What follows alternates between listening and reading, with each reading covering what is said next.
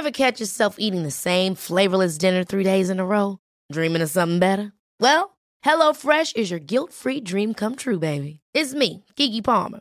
Let's wake up those taste buds with hot, juicy pecan crusted chicken or garlic butter shrimp scampi. Mm. Hello Fresh. Stop dreaming of all the delicious possibilities and dig in at HelloFresh.com. Let's get this dinner party started.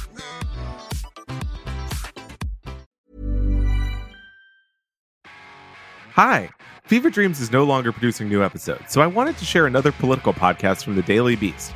It's called The New Abnormal.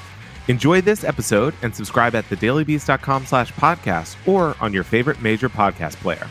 Erin Reed is an independent journalist who is without a doubt one of the most essential voices out there for keeping abreast of the latest efforts by anti trans activists to chip away, if not eliminate, the right of trans people to, well, exist. She publishes the excellent newsletter Erin in the Morning at Substack, where, among other things, she tracks anti LGBTQ plus legislation around the world. Erin, thank you so much for being here. Hi, thank you so much for having me on. Absolutely.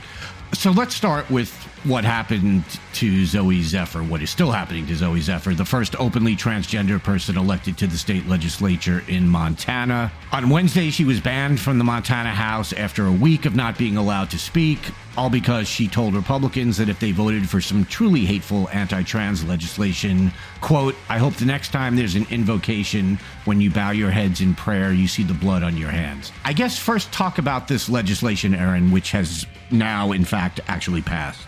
Absolutely. And for full disclosure, Representative Zephyr is also my romantic partner. I just want to disclose that up front. The legislation in Montana is particularly harsh. Montana has passed and has heard uh, at least 12 bills that target the community this year. Now, the bill that Zooey, Representative Zephyr, was speaking on was SB 99 in Montana, and this essentially withdraws all transgender youth, anybody under 18, from gender affirming care, so puberty blockers, hormone therapy, et cetera. Doesn't matter if they've been on it for a long time; it's a complete right. ban. Now, after making that strong statement against the bill, they refused to let her speak for three straight days after. Basically, every time she punched in her light, they wouldn't call on her. And they never alleged that she broke any rules because they never actually held her to account. The first time she tried to speak on another bill. It was actually another anti trans bill, SB 458, which removes transgender people from 40 different areas of code in Montana. So removes protections from birth certificates, driver's licenses, death certificates, bathrooms, everything. It's basically like an omnibus anti trans bill. And not only did they not allow her to speak on it, the bill itself erased trans people by and large. And so it was kind of this weird symbolic terrible thing. So first they silenced her, then they just outright banned her from coming to work, basically. Can we hope that the eventual fallout from this is similar to what we saw with the Tennessee 3? In the last 24 hours, I've seen her on every major news network, both in the United States and even in the UK. I, I, know that she was on BBC and I know that she was on a number of other outlets. And so I think that she is getting her message out there and trying to silence her. All they've done is give her a bigger megaphone to let people know what's going on in these state houses, because a lot of people don't really follow state houses that much. People don't really follow state politics that much. But I can tell you that these are the front lines of democracy, and these are the front lines of where these issues get debated and addressed, and the talking points get developed. And so I think that giving her this platform, and she's such an eloquent speaker on yeah. the harms that these bills cause, I don't think that Republicans have done themselves any favors you know, I'm sort of over the whole, oh, isn't it ironic, the hypocrisy thing. But the fact that it was the Montana House Freedom Caucus that wanted her silenced. Yeah. yeah. I mean, that is just so particularly rich that it was this group that calls themselves a Freedom Caucus that wanted to take away her right to speak. And we've seen this on a number of bills this year. You know, there there are Republicans, for instance, that claim to be champions of free speech that will then tell teachers that they have to misgender their trans students, basically compelling their speech. We see this in online environments where you have somebody like Elon Musk coming right. into Twitter and claiming to be a free speech champion, and then suddenly clamping down on so much speech on the platform. And so, like, this is not super surprising because I too am over the oh, they're hypocrites thing. I think that they lean into this and they know it. Yeah. I mean, they just look, they don't mean what they say when they say they're for free speech or for freedom or whatever. So they certainly don't mind being called hypocrites. It's all some kind of sick and twisted game to them, anyway, is the way I sort of feel at this point. So, talk to me again about this bill. You mentioned that it would stop even people who are on certain medications would no longer be allowed to take them. Talk about how dangerous that might be.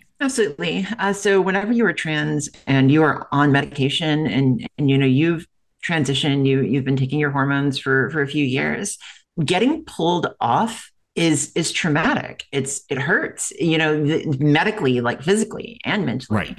You know, like for instance, if you're going to take somebody who's 17 years old in Montana and who's been on hormone therapy for three years, and suddenly you basically have the legislature coming in and practicing medicine and saying, nope, you got to pull them off. There's no individualized medical decision making here. Then that 17 year old transgender girl will suddenly go through menopause, essentially. My God. And then likewise, you know, you have the psychological aspect of things because you have gone through your teenage years and you said, okay, I've, I've made it. I'm, I'm transitioning. I'm, I'm good. I'm going to turn 18 and everything's going to be good. And then all of a sudden, bam, you pull them from their, their hormones. It's, it's a very traumatic experience. And as a trans person myself, I've been through, you know, I've had to go without hormones before. It, it sucks. It's not something that you ever want to have to do. And to force that onto kids and, and to essentially take away the rights of parents and doctors to use their expertise and their, their family decision making in essence to support you know a republican agenda to target trans people i think and to score political points i think is it's a very cynical power play and i don't think it's going to work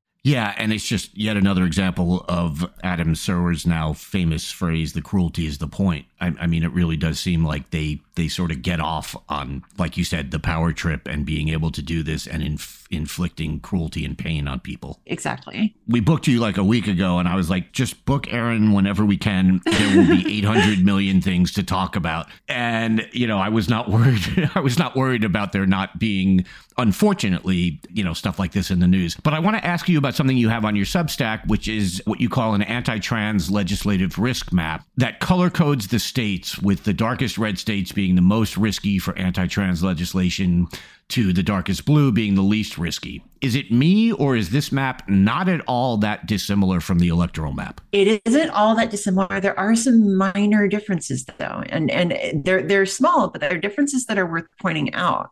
You know, we see places like Kansas, Wyoming, Alaska. These are pretty staunchly Republican states. However, they also have a little bit of that independent, moderate streak still going for them. And, and as a result, you've seen, for instance, in Wyoming, you haven't seen any of these anti-trans bills make it through. And, and Wyoming is, you know, I think it's like 90% Republican. Right. And then likewise in North Carolina, there's an interesting thing going on too. If you look at my map, you'll notice North Carolina is low risk on my map. And that's because this all started eight years ago in North Carolina. They had the bathroom ban, which made news all over the world and, and it caused companies to pull out. And as a result, North Carolina has been shell shocked on this. You know, they have not been willing to push anti trans legislation because they know where this leads. And I think that they learned their lesson, but a lot of these other states have not learned their lesson. And if you look, you know, just today, there was a Fox News poll put out, so done by Fox News organization. The polling outfit is independent, but they are still yes. under the Fox News umbrella. And it was something like 86% of people that responded said that laws targeting families of transgender kids are a major problem. And, you know, so it was like only 14% of people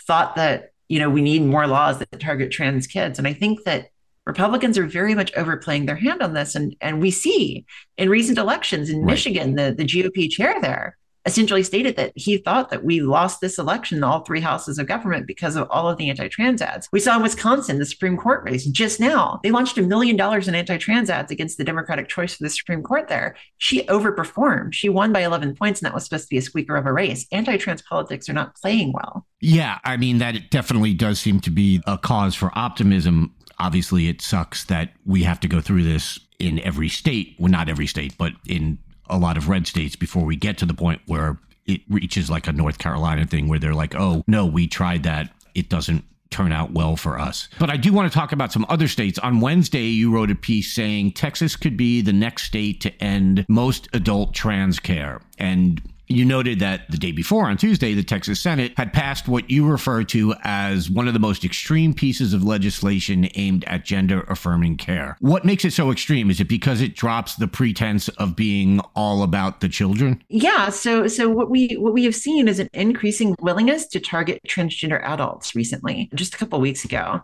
the Missouri Attorney General Andrew Bailey released a letter that stated that any doctors that were prescribing gender affirming care would basically essentially have to stop for most trans adults. Like, for instance, they created this catch 22 process where if you have anxiety or depression, they have to be cured before you can start gender affirming care. But also, you have to have severe dysphoria before starting gender affirming care severe dysphoria will cause anxiety and depression. Oh my god! And so it created yeah. this. It created this catch twenty two to where basically it like bans it entirely.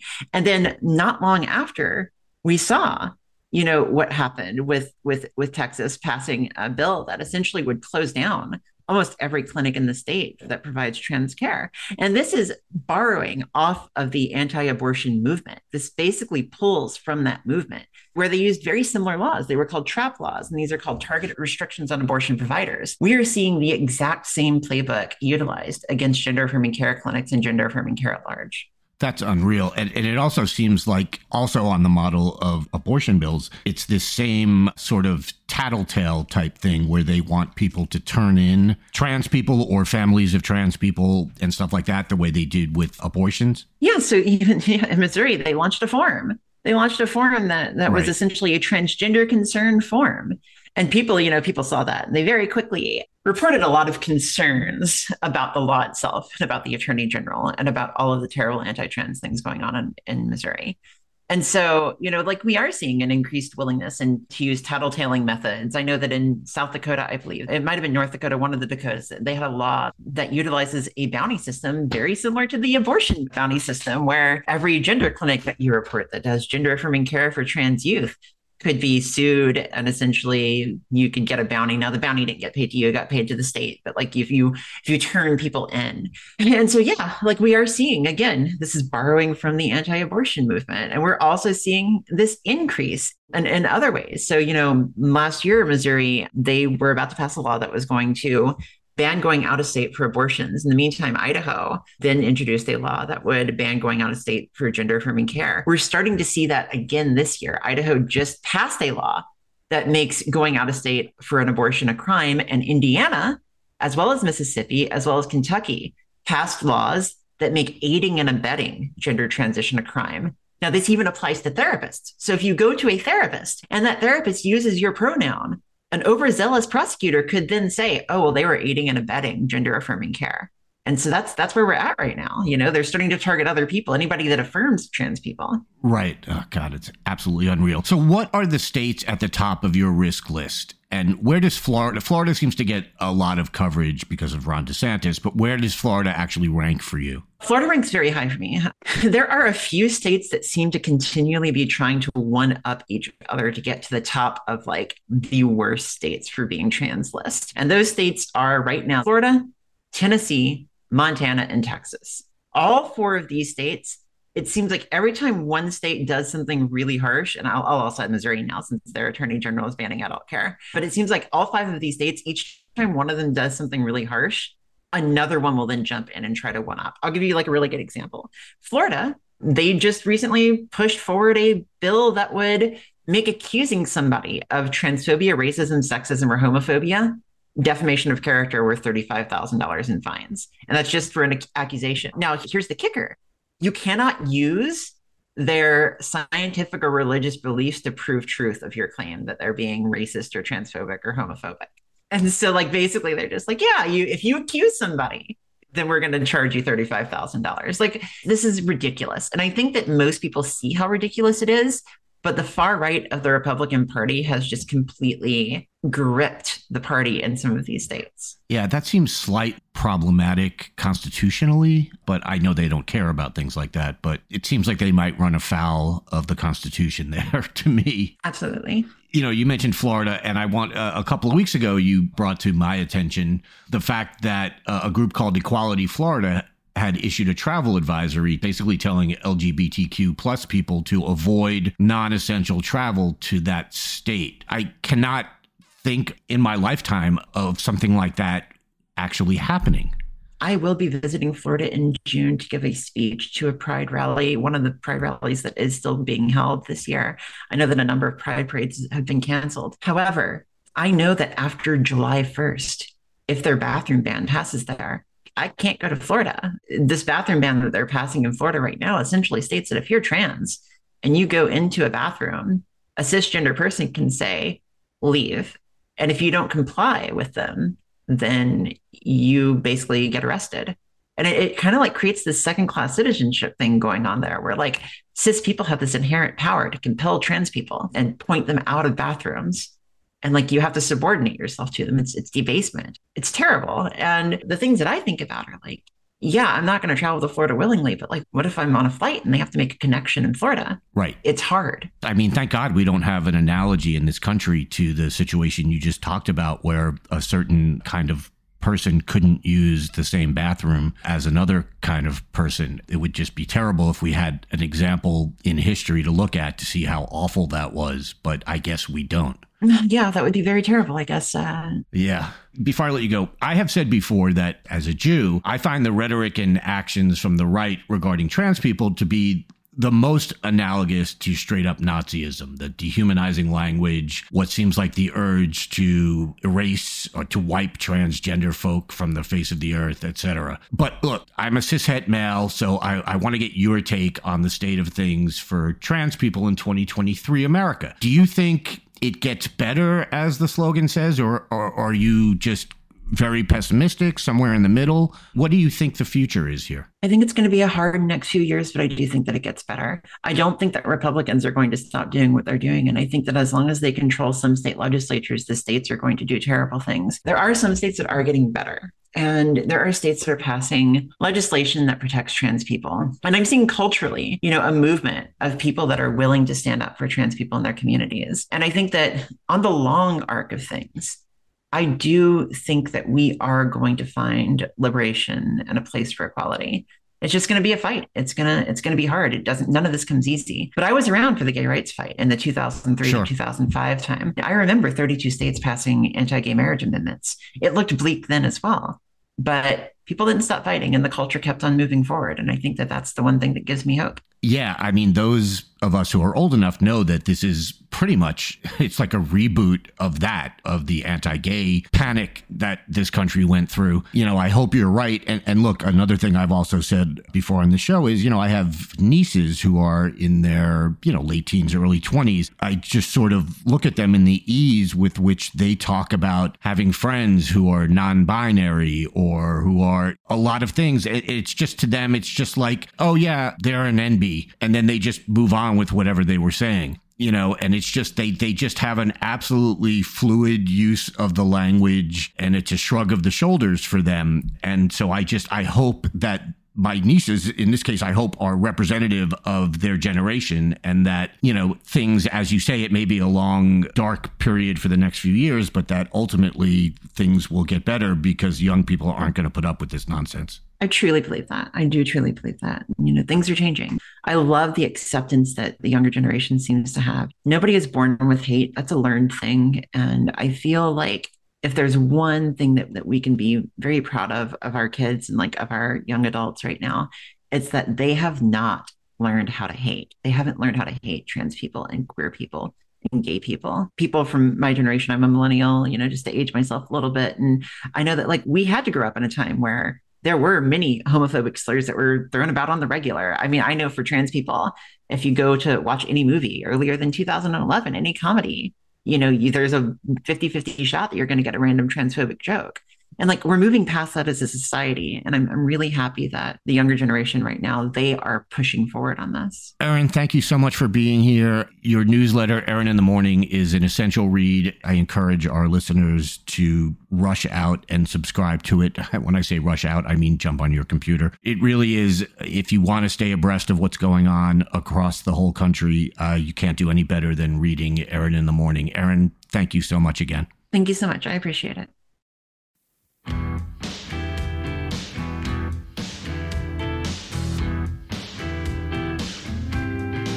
we had such an incredible time making this podcast and want to thank you for joining us each week as we explored the shifting landscape of the fringe right. To continue following the impact ultra conservatives have on the country, please tune in to The New Abnormal, where our colleagues Danielle Moody and Andy Levy talk to some of the biggest names in politics every Tuesday, Friday, and Sunday. Listen at thedailybeast.com slash podcasts or your favorite major podcast player. And thanks again for joining us on Fever Dreams.